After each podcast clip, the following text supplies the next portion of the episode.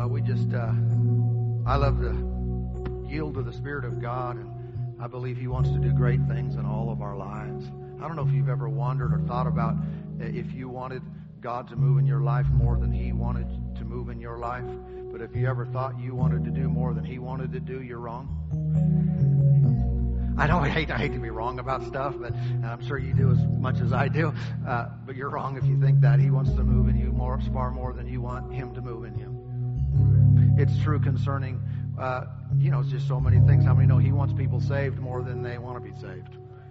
And and and He knows the ramifications more than we do, and uh, and He wants people to be healed more than they want to be healed. And if you've ever hurt, you probably wanted to be healed pretty good, and He wanted it more.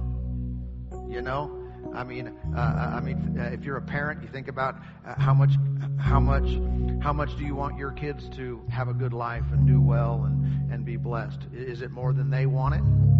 Yes. Why? I mean, you wanted it before they were able, even able to comprehend it, right? And I tell you, the Father is that way towards us. He wants good things in us, for us, towards us, working in our lives more than we want them. So, so, so what, what, what say, well, he's God. Why doesn't he make it happen? He's making it, if you will, happen in the way that it works. In other words, when we think that way, we say, well, if he wants it more than I want it, he's God, he would just do it. Well, that's assuming that what happens on earth and in our lives is all God if it were all God, if that was the type of world He created, if that was the type of human beings He created, then yes, we would all, it would be heaven on earth, right? We would all enjoy His best uh, without hesitation. But it doesn't work that way. So, so, He is working in us. And He works toward us by His Spirit through other individuals, and it is all to the end result where we could receive and enjoy His best in life. And then once we're in, once we're finished receiving, enjoying, and really participating in His best in this life, we're going to get a reward for doing that. Isn't that kind of cool? It's almost like this is a really good system. you know this, that we don't get rewarded in heaven because we suffered in this life, other than maybe suffering for the Lord through persecution. I believe we'll be rewarded for that. But other types of, you know, if I suffer for whatever reason in this life, things go wrong, I'm not going to be rewarded for that. I'm going to get heaven because of my reception of what Jesus did for me on the cross. You know, that's a reward all by itself. But it, it, almost seems unfair. But if someone receives God's blessings and they have an amazing life, they'll be rewarded for having an amazing life. Why would that be? Because in some way they were open, they were yielded to His Spirit, and they believed what he promised. Ultimately, we're rewarded for believing. We're rewarded, and then you tie into that believing and receiving go hand in hand. I'm rewarded then for receiving. So uh, it's like, uh, I don't have any money on me, but if, can I borrow some money? No. if I were to give him a hundred bucks and then say, you know what? You received that hundred bucks. That is awesome. Here's another hundred just for receiving the hundred. That's like, wow, that's a pretty cool deal. It almost doesn't make sense. We're, we'll be rewarded for being rewarded because the blessings of God, everything from forgiveness to the gamut of everything He's promised, comes by faith, and that's the thing that pleases Him. We know that from Hebrews 11 6. That's the thing that pleases God. Amen. Amen. Look at look at if you have a, a minute. You have a minute? I got some time. And, and if you have a Bible, Bible app, go to Ephesians the book of Ephesians. It's about 80% through. Ephesians chapter 2. If you've been a believer for very long, you're probably familiar with this passage. Ephesians chapter 2. Glory to God, glory to God, glory to God. It says in Ephesians chapter 2 and verse 8. You know that one? Ephesians 2 8. For by grace you have been saved through faith. And that not of yourselves, it is the gift of God, not of works, lest anyone should boast. For by grace you have been saved through faith. So we could say it this way grace is the God side, faith is our side. Grace is what God gives to us, undeserved, unmerited, unearned. Faith is what we do Uh, in in other words, we believe. In one sense, you can still give all the credit back to God because faith comes by hearing His Word. So He gave His Word, we heard it, that allowed us to believe so we could receive. It's almost like this is a setup. I'm going to give you something for free, and then I'm going to give you what's needed to get what, what I get, what you get for free. And if you do that, when you're done, I'm going to reward you for getting for free what I gave you. It's almost like he doesn't have any bad parts to this story. Isn't that amazing? But grace is God's part, so I don't really need to be concerned about that. Because, uh, uh in other words, does God want to? Grace is his middle name. Uh, does he want to do things? And, and when he says saved here, well, if you're talking saved, eternal life, and for sure that is, that's the biggest gift of all. Yeah? But included in salvation is all the other aspects of being redeemed, like healing and like, uh, you know, uh, deliverance and so forth. That's all in the word saved. So he gives that by grace.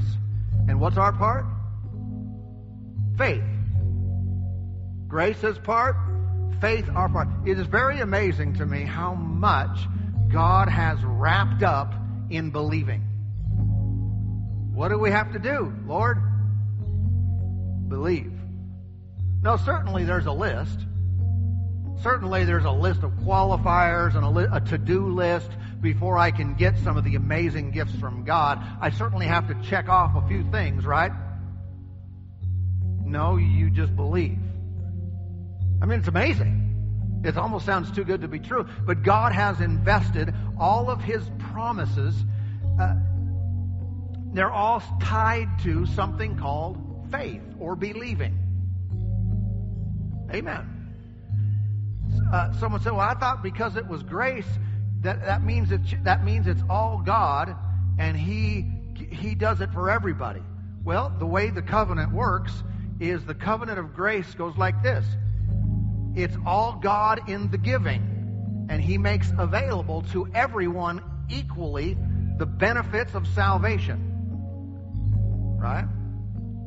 But those promises say it's a promise. That means he's good for it, right? That means it'll happen, right? It means this that if I believe them, they'll happen. That's the only qualifier. Because if it were 100% God and say, well, he promised he'll do it. When it comes to our personal lives, those promises still must be received. They are not automatic. Now, now watch. talking personal promises. There are promises or, you know, statements, if you will, things that God said He would do, period, that are independent of me. In other words, if you study uh, end times, you study the book of Revelation, the book of Daniel, you'll see that the Lord said this is going to happen, and this nation's going to do this, and, and this is going to happen over here, and this man of sin is going to be revealed at this time. And, and now, those things are going to happen independent of what I believe. And Jesus is going to return for his bride, the church. And if I don't believe that, and if I don't receive that personally, uh, that's not going to stop that from happening. Right? And I'm glad the whole plan of God is not hinging upon me. I'm thankful, you know, He's got that part under control. But when it comes to promises to me, personal promises to me, as far as in this life, those things must be believed to be experienced. Yeah. And that's good news, by the way, because anyone can believe. You can believe. I mean, bad people can believe. So, oh, I don't know about that. Bad people. Think about all the times when Jesus ministered to multitudes. There were multitudes of people, and multi, in multiple in multiple situations, recordings, it says Jesus healed them all. All? Thousands. Think about how many rascals there were in there. This is not even a church, by the way. When he healed them all, this is called backslidden Israel. It's called the one that John had to go, the Lord had to send John as a precursor, as a forerunner to Jesus to tell people to start repenting. They were so far away from God, and those that thought they were right with God, they were religious kooks fanatics. They were the Pharisees and the Sadducees, and they'd have their own internal fighting, and they were all about themselves and full of pride and everything else. And so you got a multitude of people, and those were the leaders, those Pharisees and Sadducees. That's a tough church to be in. and then Jesus shows up preaching and speaking with great authority and wisdom and great signs and wonders, and he goes and steps out, and, and everyone in the crowd gets healed. You know for certain that is not about someone checking the box. Well, I prayed today. I didn't lie today. You know, I, no, no. Just believing carries such great weight with God, no matter where we are.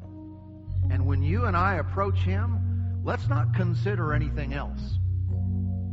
When we approach Him to ask Him to work, to do something, to do, or basically to do what He promised He would do, then we go and we're only mindful of Him.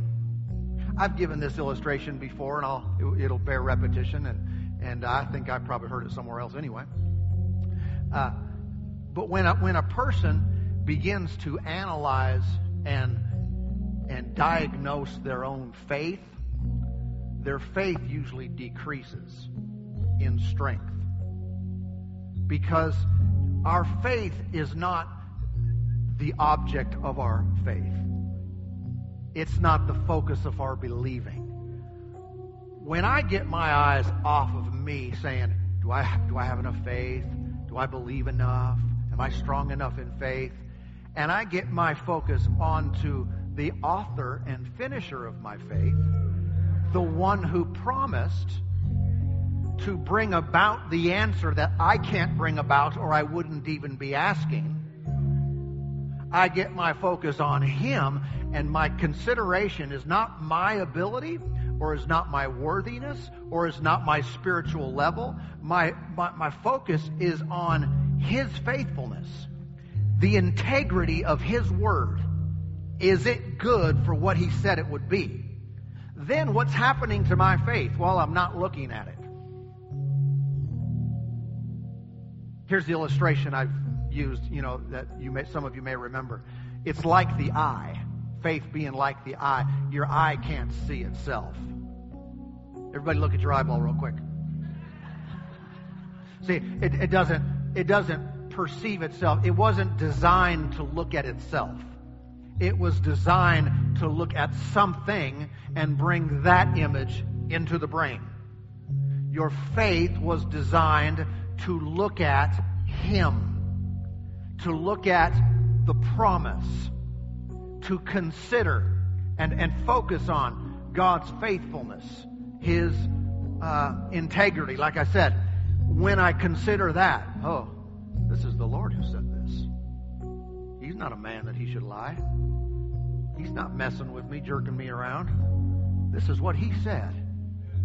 I'm going to consider that, not my body and how it feels. I'm going to consider that, not, not, not, not, not, not the problem, not the lack, not the, the issue. I'm going to consider what he said. The longer I consider that and stare at that and focus on him, I tell you, my faith is working right now. It's, your faith is working while you do that. The moment you look back and say, oh, yeah, I must have done something wrong. I must be messing this up somehow. There must be, ah, man, maybe I'm doubting. Ah, you know what? I probably watched too much TV last night. Ah, and we start finding things wrong. Start finding things that we didn't do right. I didn't do enough of it. I didn't pray enough. I didn't, I didn't, uh, you know, speak the word enough. I didn't, I wasn't holy enough. Your faith was not designed to look at that.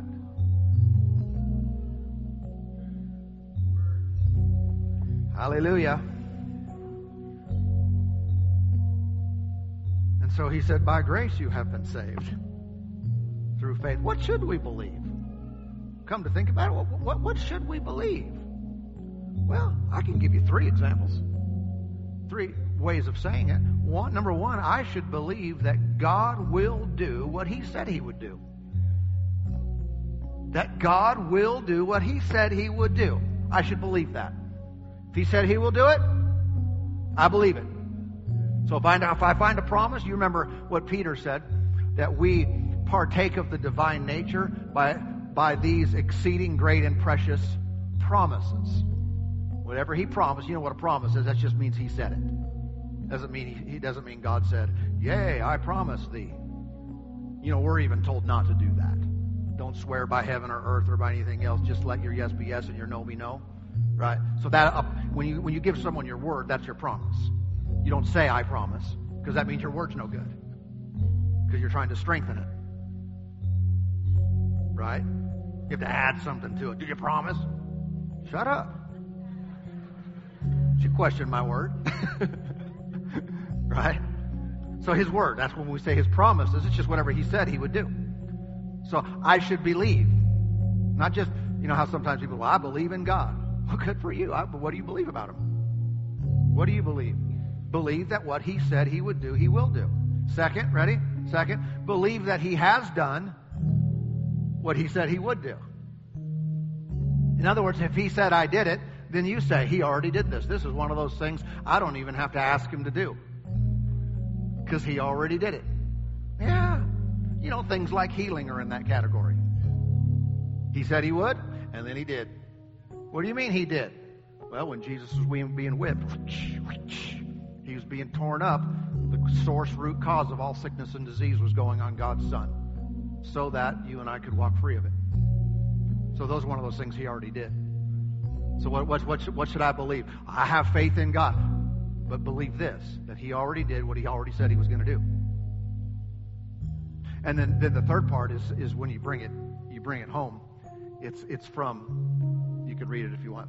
It's from the book of Mark, chapter 11 and verse 24. And it says there, what things soever you desire when you pray, believe that you receive them or have received them. NIV, and you shall have them. So what should I believe? I should believe. I need to get to a point. It doesn't mean I automatically believe this about all things, but I, I get to a point where I say I believe that I have received, past tense, what the Lord or what I asked, what I prayed, what I desired, or even what I spoke out. I believe that at that very moment, I got it.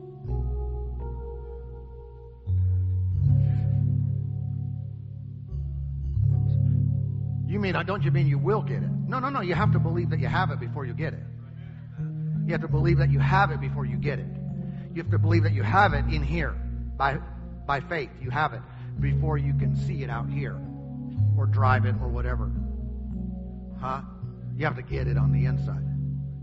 And, and notice again and again through Scripture, so much of what God has provided, He has tied to. He's trying to get it to you. He's totally trying to get things to us. Whether it be a blessing or a healing or a financial a- answer or a spouse or, or, or whatever. He's trying to get his best to us. So, because it's not all him, we are on the receiving end of the equation. He's working in us by his spirit. He's opening eyes right now. You're seeing something you didn't see before. You're, you're, you're coming back to something that you left behind. He'll do that, and He'll do that through people. He's so He's so gracious and so faithful. Saying, "Man, I've blown it. I've been praying and believing, and I thought I was, and now I see I wasn't even believing right." The Lord will send people like me, and He'll send other people across your pathway so that your believing can be molded and shaped and tweaked and fixed. And it can be precise and accurate. And if you need to say anything else, then you'll say something else. If you need to do something else, He'll give that to you. Amen. So never quit, never give up, because He hasn't. He still believes in you. Amen. Amen. Hallelujah. Remember, uh, you remember one day, uh, Jesus' disciples. Um, know that reference? You know that kid that had the son throw him in the water and the fire? I thought these guys would just have that memorized. Uh, the father brought their, his son to the disciples of Jesus, and basically, when Jesus showed up, he said, Here's the deal uh, I brought my son to the, your disciples, and this kid had a demon, had a uh, uh, was possessed, and he said they couldn't get him out. Jesus rolled his eyes and everything. I think that's there in the Greek. But what he said is, he, said, "Oh, faithless generation, how long do I have to put up with you?" He's like, "What? You couldn't get him out? Seriously? Come on." Because he's like, "How easy is this?" And then he. Uh, then he went ahead and cast cast the spirit out, and it messed the kid up a little bit, threw him around, and then went out. And the kid all of a sudden was back in his right mind. He's set free from this demonic oppression, and uh, and, and and then Jesus followed up and said, they said, why couldn't we cast it out? He said, it's because of your unbelief. And then he followed up with a strange thing. Said, this kind only comes out by prayer and fasting. He was he was endeavoring to get the disciples uh, back into a spiritual mode, into fellowship with God. See, Jesus lived a prayer and fasted life. Sometimes he'd spend all night in prayer. But he was disciplined. He had a relationship with the Father that was so active and powerful that even in situations that didn't it didn't work initially, he would get direction and, and it would be able to be changed. And he was ready to deal with that particular spirit. See, there was another time when, when Jesus was ministering and he told the Spirit to come out and it didn't. Same thing happened to Jesus as it did with the disciples. I don't know if you recall that. He cast the Spirit out and it didn't come out. Say, so what did he do? He said, well, it's the will of my Father that you be demon possessed. No, no, no. He knew it was all on this side. He knew he knew God's grace was sufficient. It's just about believing. And so he changed what he did. Now, you might not see this because it happens so quick when you're reading verses, you know, you see it happen so quick. But then he said, he said, what's your name? The Spirit speaks to the guy and says, I think he kind of sounded like the Borg or something. I am Legion, for we are many. Remember that? And so Jesus changed because that spirit wasn't coming out the same way as but if you have a relationship with the Father that's active and you're you have faith, you say something that's supposed to happen, it doesn't happen. You you listen, and he got different direction. Then he changed how he ministered, and then that spirit came out, and then went into the pigs, right, and then out. Amen. So that's why uh, well, we know the, that faith is the victory that overcomes the world. We're just going to believe Him. But it's a relationship. If it, it's a relationship, if I need to say it different, then I'll, I'll, I'll know that. You'll know that. Say, well, something's not working for me. Well, if you're in a relationship with the Father, He's here's the, here's my point again. He's constantly working in us and toward us so that we will know what to do if anything is necessary, if I need to say it a certain way or deal with a problem a certain way by speaking a certain thing, or then I'll know that because I'm in I'm in fellowship with Him, and I don't think I only get one chance. That's why that's why we never quit. Because man, well, I'm not getting any direction. Well, stay with it because He's staying with you. The Spirit of God isn't leaving you and I because we we failed or missed it or didn't get it right away. He'll keep helping us. Amen, amen. Thank you, Lord. Well, God is good. Praise God. What should we do now? One of the things that uh, that Peter said. Look at. Let me show you one more verse. First Peter. It's to a right of Ephesians. If you first uh, Peter chapter one. First Peter 1. Notice that. Well, we just read verse 2 because it's right at the end of that. First Peter 1 2. Elect according to the foreknowledge of God the Father, in sanctification of the Spirit for obedience and sprinkling of the blood of Jesus. Notice this phrase grace and peace be multiplied grace and peace be multiplied. One thing you'll see over and over in Scripture, all the, all over the place, is a phrase, grace and peace. It was kind of like a greeting, but for sure it's a friendly greeting. You would read the writers, they'd say grace and peace. And then Peter said here, grace and peace be multiplied to you. Well, what, one thing that tells me is that I can have the peace of God and then it can be multiplied. I can have the grace of God, but then it can be multiplied to me. Yeah, that tells me there's there's not a lid on this stuff. That I can have it, and I can have more of it. Amen. Now, this might be a stretch a little bit. Take this with a grain of salt, okay? Uh, because there are different types of grace. There's grace that'll strengthen you. There's grace that'll save you. There's grace that'll enable you to serve God in a certain capacity those things can be increased. When it comes to grace that saves us, uh, you know, I'm not apt to say you can have that you have a lesser portion of that.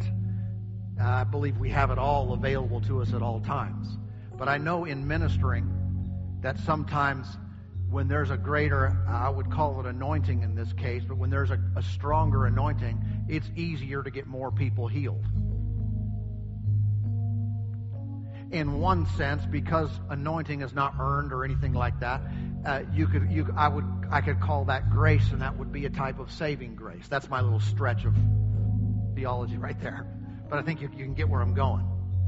If grace and peace could be multiplied to us, that means it's easier for me to believe it. If there is a greater manifestation of God's part on me, then my faith, it's almost like it takes less effort, if you will, to lay hold of it. Does that make sense?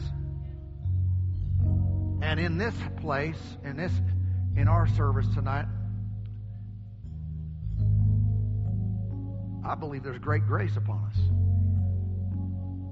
And that it's being multiplied multiplied for our reception, multiplies, multiplied for our ease of receptivity.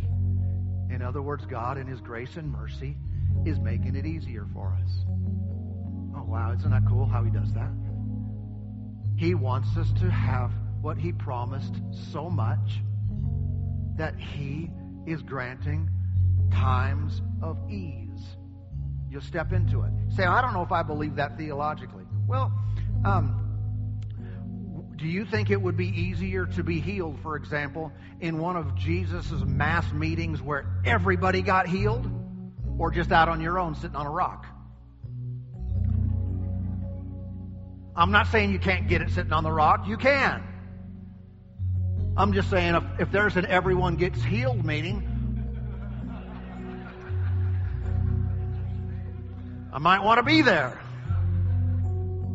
Does that make sense?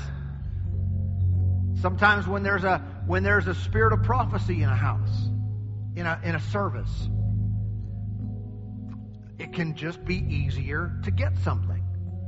Because it's that move, that flow of God's Spirit. Before my time, but I've known many who've told the stories of our country uh, what, from 47 to 58, somewhere in there, there was a healing revival in America. Okay, those of you who are older uh, and others may have read about it, but great he, healing tents, the, you know, the A.A. Allens and the Oral Roberts and all those people had these massive, hold tens of thousands of people to cart these tents around, and they would have great healings, healing meetings, and amazing things. But some of those people would say during that time, they said during that period, for whatever reason, there was a, just a tremendous move of God. They said it was the easiest thing in the world to get people healed. I mean, whereas that's not that they couldn't get them healed before or after, but there was a special move. He, they said it was so easy. They'd see the cripple walk without even, you know, not like, I'm believing God here. It's just like, whoop, there you go. I do believe there's validity to me even saying uh, grace is multiplied so we can get stuff. It is by His grace that He shows up and moves and manifests. I tell you, there's a tremendous spirit in here. And uh, whether you recognize that or not, I encourage you to believe it because you trust me. and it's time to reach out. It's time to receive from the Lord. It's time to let Him move in your life. And if things have felt like they're out of reach or they're a little bit distant or have been taken too long or something, something's been out there, how about today we just step up and say, Hallelujah, Father, I know you're here. I thank you. You're good to me. I thank you. If you have a specific request, make it. Ask Him. Ask Him in Jesus' name. Ask the Father for what He promised. Ask Him for in Jesus' name, and let that move. But if not, you know, if you or if you already have, and it's just it's just time to be in faith and thank Him, then let's do that. You know, the scripture says in Acts chapter 13 and verse 2 as they ministered unto the Lord and fasted, the Spirit said, They ministered to Him, and the Spirit said, They ministered to Him, and He ministered to them. Amen. And so some say, Well, I don't, I don't know what to do. Well, sometimes that's our problem. We're just we're trying to figure out something to do. No, we're just going to believe. But our believing can be expressed often in just ministering to the Lord. I thank you. I trust you. I believe in you.